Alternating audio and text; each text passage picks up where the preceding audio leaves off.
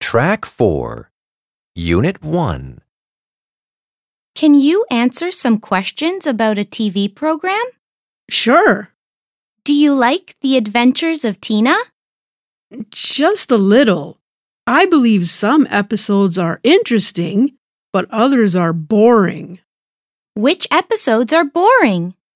I don't like the episodes with Tina's friend Harry. I think he's annoying. Which episodes do you like best? In my opinion, the episodes with Tina's dog Danko are the best. They're entertaining. I feel disappointed when Danko doesn't appear. Do you like the episodes where Tina is at school? Yes, I believe her adventures at school are exciting, and they make me laugh.